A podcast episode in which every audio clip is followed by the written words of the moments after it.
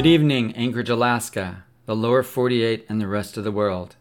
It's Bruce Lindquist with his podcast, Wonderful Counselor. Welcome to the mini series of 15 minute podcasts. Well, this one's going to be a little longer. If you haven't listened to episode 13, What's Wrong with Being Right, or episode 15, The Choice, I highly recommend you do so before listening to the newest episode 15, titled Lucifer Meets the Counselor. I wonder why Lucifer, the architect of evil, would need to meet with a counselor. Let's find out.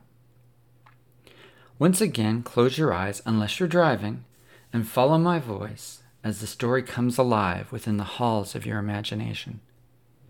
Picture entering a room and following the outline of a wall to a door, and as you open it, you're in a bookstore in Anchorage, Alaska. You see a man sitting down rereading the same report from the local paper, drinking his coffee. He sighs as he stands up, and a hundred dollar bill falls from his jacket pocket. Immediately, you're aware of two sets of steel blue eyes flickering, watching the man pick up his money and cradle it to his body. The eyes wait for the coffee to call to nature, and the man then makes his way to the local watering hole. As he walks through the aisle of books, he passes the anime section, finding his way to his needed destination. Hurry, said one of the men. You stand here. Don't let anyone in. Where's your mask? Well, he'll see you. It won't matter if he does. Just stay by the door. A man in his 30s walked in the bathroom and kicked the stall door open, grabbed his victim, threw him as if he was a rag doll to the ground, and kicked him viciously in the head until a pool of blood formed. He grabbed the hundred dollar bill and, and his wallet. And then he bent over the dying man like he was the Grim Reaper. You won't need this where you're going, he said sarcastically. Did you get it? Come on, let's get out of here, the other man said. And they headed out of the store for their home, which was just a few blocks away. The man got up, walked over to the mirror, there was lots of blood pouring from his head. His face was so badly bruised, one could hardly recognize it was a face. The man turned away from his grotesque image and looked again. No blood. His face was perfectly formed. No indications he'd ever been kicked so mercilessly. The man followed the scent of greed and stopped at the front door of the house of his assailants. He looked down at his watch and started counting. Ten, nine, eight, seven, six, five, four, three, two, one. And then the shots fired. He waited until the gunfire ceased. He pushed the door open with his foot and walked in where pools of blood encircled both men's bodies. The first man was clearly dead. Apparently, the other one was a better shot or just lucky. John Elton picked up his wallet and the hundred dollars. He walked over to the other man who was barely alive. He bent down and pierced into those steel blue eyes. And he said, You will not need this where you're going. And then he stood up. He saw what no mortal could see smoke from their souls leaving their bodies, and these hideous creatures taking them away, screaming to their eternal torment. John paused. He took a breath. When demons touch a soul, it burns, much like the sound and smell of bacon first thing in the morning. John could listen to the beautiful music of their damnation all day. He sighed again. He left the house. This was just too easy. The hunters thought they had caught their prey, but they were the ones that were hunted. He was even going to give them a sporting chance. Just take the hundred, and he wouldn't have followed. They gave evil a bad name. A red sports car approached. The woman driver intended on driving past, but John gave her a glimpse of the beautiful creature he was, and her plans could wait. Hey, good looking, do you want to go for a ride of your life? she asked. John entered the car. He did need a ride. if he was going to make it to his counselor.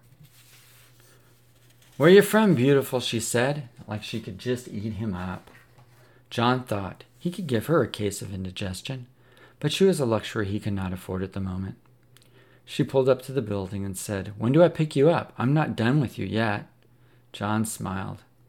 You will know, he said, and with that she drove off. If desire was a fire, she was an inferno. She wasn't used to this strong of an animal attraction. She would have to wait, which was something she wasn't accustomed to doing. John walked into the waiting room. Alaska art hung on the walls, pictures of mountains, and a large painting of a gray wolf bathed in the northern lights. John approached a young woman at the reception desk. A TV was on in the background, showing why Alaska was much better place to live than Florida, as hurricane winds almost shook the palm trees to death. I'm here to see Dr. Lin, John said. Joan was accustomed to clients, but this man looked like he walked out of a GQ magazine. She felt embarrassed for even asking. Do you have an appointment? she said timidly. John explained he was a walk in. The woman knew the doctor's schedule. I'm afraid he's booked. But if you take a number, in case of a cancel, she didn't get to finish her sentence.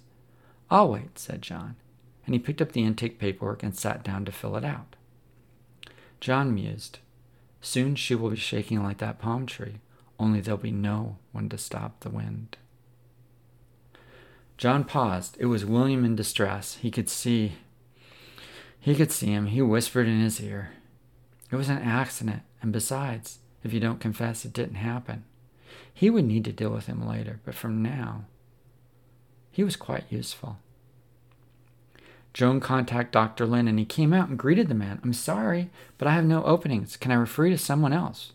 John, with authority, said, I'll take your 9 a.m. slot.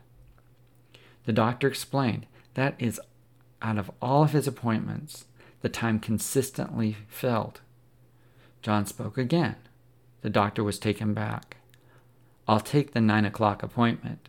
If the person comes in, I will leave and pay you full price for your trouble. The doctor looked at the time. It was now after nine. Okay, it's your money. John smiled. No, it's your money. As John walked past Joan, he whispered something, just enough that she alone would hear it. She turned ghost white, covered her mouth like the insides of her were going to come out, and then she hit the bathroom, and they almost did, to the point of heaving up blood. She felt like she was going to die, and perhaps that would be better, she thought.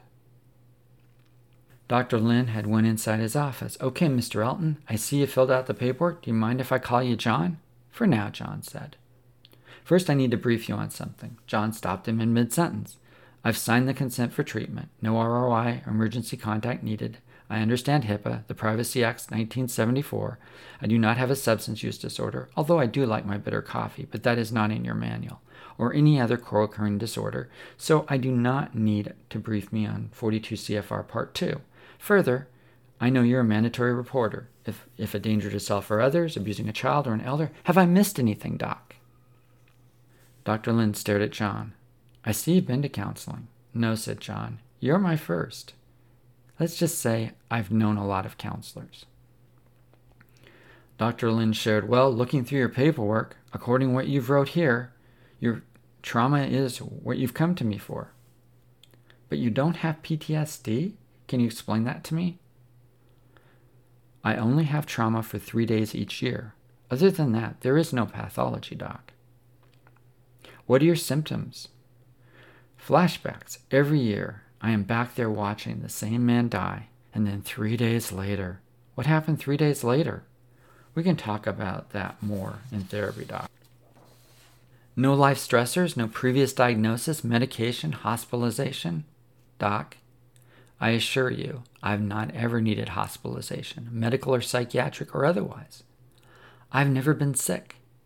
I'm in perfect health. Well, I see you left the family history blank. I have none. You mean you don't remember your childhood? N- no. I just was, Doc. I just was. And there's no history of any kind of abuse by anyone. No one would dare to even try to do that. You reported you're both spiritual and religious. I love religion, Doc, and spirituality. I believe in me. And there is a God. Culture and language, I speak fluently many languages, too many to count. And as far as the gender, I'm trans spirit human. And sexual orientation, non binary. I see no relationship history. That is correct. You mean you have no one in your life?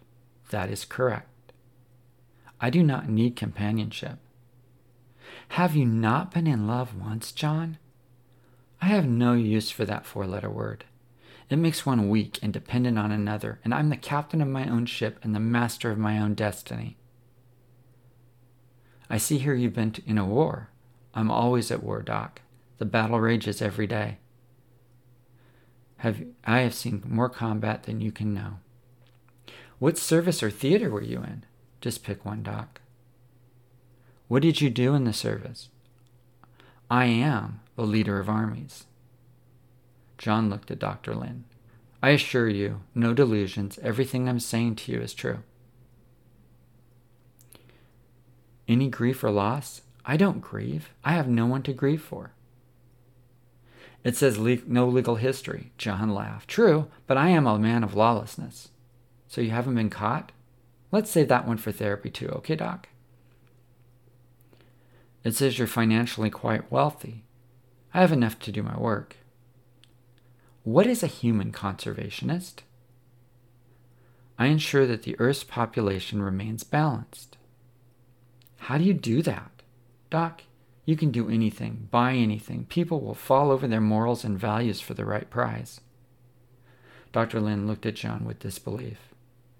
John said, I'm not in your DSM 5 TR, and I assure you I am the most rational creature you will ever meet. Any homicidal thoughts or intentions or plan? It's an occupational hazard, Doc. Are you a professional killer, John? Oh no, I've not ever killed anyone in my life. Let's just say I make it easy for people to do what they want to do. No suicidal thoughts, Doc, either. Just then the phone rang. It was Joan. Hi, you're home? You got suddenly sick? And Anne's filling the front desk? Well, that was sudden. Okay. Well, I'll see you after the holiday. Get better. Shall we continue, Doc? I know your time is valuable as it's mine. Strengths. You don't have enough paper, Doc. Barriers. I'm a created being. That's my only limitation. Okay. What are your goals for treatment, John? It's quite simple, Doc. I have trauma.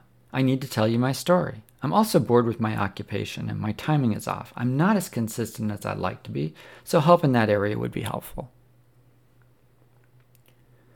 Why do you think you're bored with your occupation, John? People are so predictable. I don't even, it's not even a challenge anymore. Offer them a little honey, something sweet, a little glitter, fame, power, lust, something they don't have. I'm a hunter, and I'm tired of these pathetic humans. At least a roaring lion on the savannah chases their prey. I envy them. Humans, on the other hand, are weak, so easily influenced. So I'm offering them a gift through this session, Doc. I want them to know it is my intent to completely annihilate their poor, pitiful lives and torture them forever. I want them to at least try and resist. The best it seems we can do these days is offer them a false hope and then a false identity, other than their loving God has for them. You seem to hate people, John. I don't hate them. I hate the one who created them. When I inspire them to turn away from God and give Him the finger, that is my goal for humanity. John continued. I want three sessions this Saturday, Sunday, and Monday. Well, that's out of the question, is it?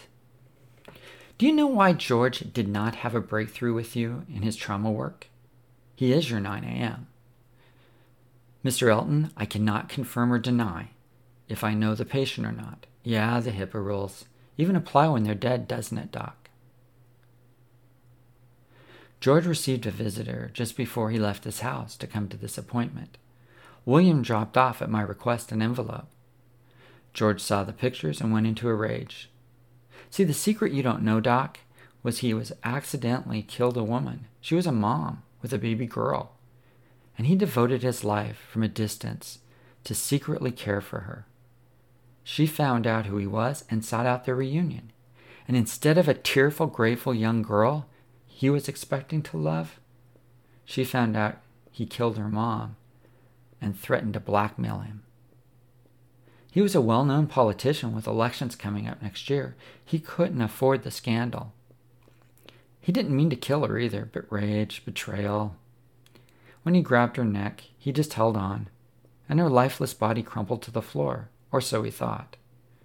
He walked away and left, although she wasn't quite dead. Her windpipe was damaged severely, but she would grasp for breath for many hours before she died. Quite a horrible death. George, however, when he tried the same thing on William, thinking he was there to blackmail him, wasn't as successful. You see, William had already accidentally killed a family just two days ago. And wouldn't you know it, George's momentum took him right over the second story rail, and when he landed, he severely damaged his neck. William thought George was dead. Oh, how he suffered, gasping for air, until he finally suffocated to death. John looked at his watch. Right about now. Do you know that one of my favorite Bible sayings is, Dr. Lynn? An eye for an eye and a tooth for a tooth. Poetic justice, don't you think? Dr. Lynn stood up. There is no way I'll agree to see you. Good day. Well, after all I did to set up these appointments, you'll see me, Dr. Lynn. I'll pay you enough money to retire. The medical clinic your wife runs for the poor that your business supports, think about what you can do with the money. You could pay off your house, you could retire, you could travel and see the world, you could pay others to do your work. I don't want your money, said Dr. Lynn. It's stained with blood. Well, I figured that. So I took some precautions. You see, there is this young woman who went through more abuse than you have ever counseled anyone. She thought she put it all behind her. She went to school, she got her degree, she worked for you for many years.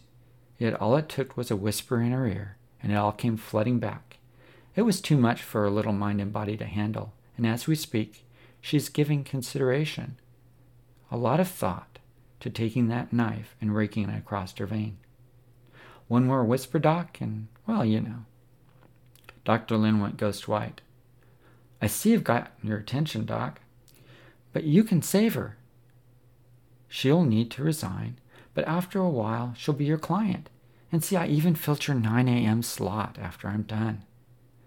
It will take years, but she'll have sort of a life, and who knows, maybe you'll be able to help her overcome her trauma. Dr. Lynn went from shock to anger. Who the hell do you think you are? The devil? Well, as a matter of fact, I am. But that's not my given name. When I was created, I was named Lucifer. Dr. Lynn sat back, defeated, thinking about how to get out of this. Why me? he asked. Is it because of the work I do on trauma? No, Lucifer handed Dr. Lynn this morning's newspaper. He couldn't believe his eyes. A drunk man was killed by a speeding car yesterday. See anything familiar, Doc? You remember, don't you? It was 1988. Good Friday. A drunk man staggered in front of your car. You were the one who hit the brakes and watched the other car crush his body over the hood and fly into the night. We have this in common. Good Friday. It was my trauma event, and it is also yours. And nothing ever happens good on that Friday. Three sessions, Doc, is all I want. Oh, Doc, and by the way, I have a legal team. If you so much as mention to anyone my identity before I give you permission, I will end your practice and personally set your license on fire and watch you and your career go up in smoke. Reluctantly, John, Dr. Lynn said, I guess I have no, no choice. Of course you have a choice, John said. Isn't that what you tell those on parole coming to see you? It's the same. They have a choice. If you don't comply, well, there are consequences, isn't there? Oh, and make sure you get enough sleep. I want you at your best tomorrow. See you at 8, 9 a.m.? Doc? See you at 9 a.m.? See you at 9 a.m., said Dr. Lynn. The doctor watched as the nightmare left his office. He looked out the window, down at the street below and watched John get into a fiery red sports car and drive away. The doctor could have sworn that the back, back red tail lights was hell itself smiling at him.